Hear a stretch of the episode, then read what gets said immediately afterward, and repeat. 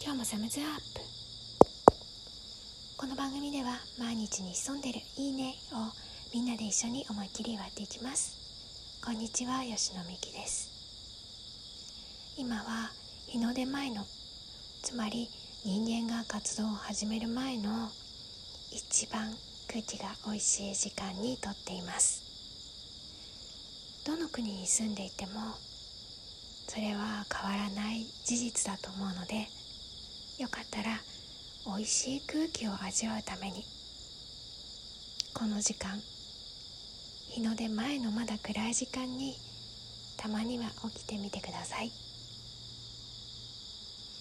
美味しいコーヒーを飲みに行こうとか美味しいシュリンプを食べに行こうとかそういう感覚で今週末は美味しい空気を味わうぞ。そんな時間を持ってみるのもとっても豊かなんじゃないかなと思います。今日は依存シリーズのラストとしてまた依存の話をしていきたいと思うんですが依存は依存症という状態、まあ、病院にかかっている状態にまでいくと確かにトラウマとの関連性が強い。ことは確かなんですがじゃあその手前の依存傾向とかそういったところまで見ていくと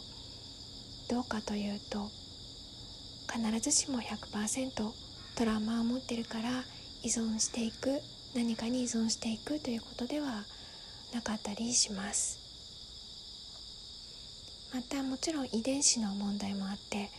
アルコール依存症の遺伝子を持っていたりするとやっぱり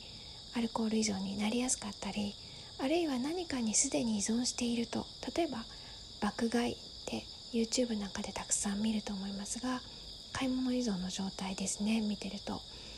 あの状態に入ってるとすでに一つ依存の状態を持ってるので他のものへも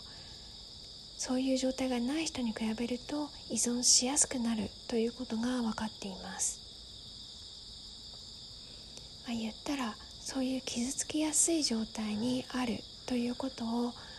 自分が少し依存傾向があるなと思う方は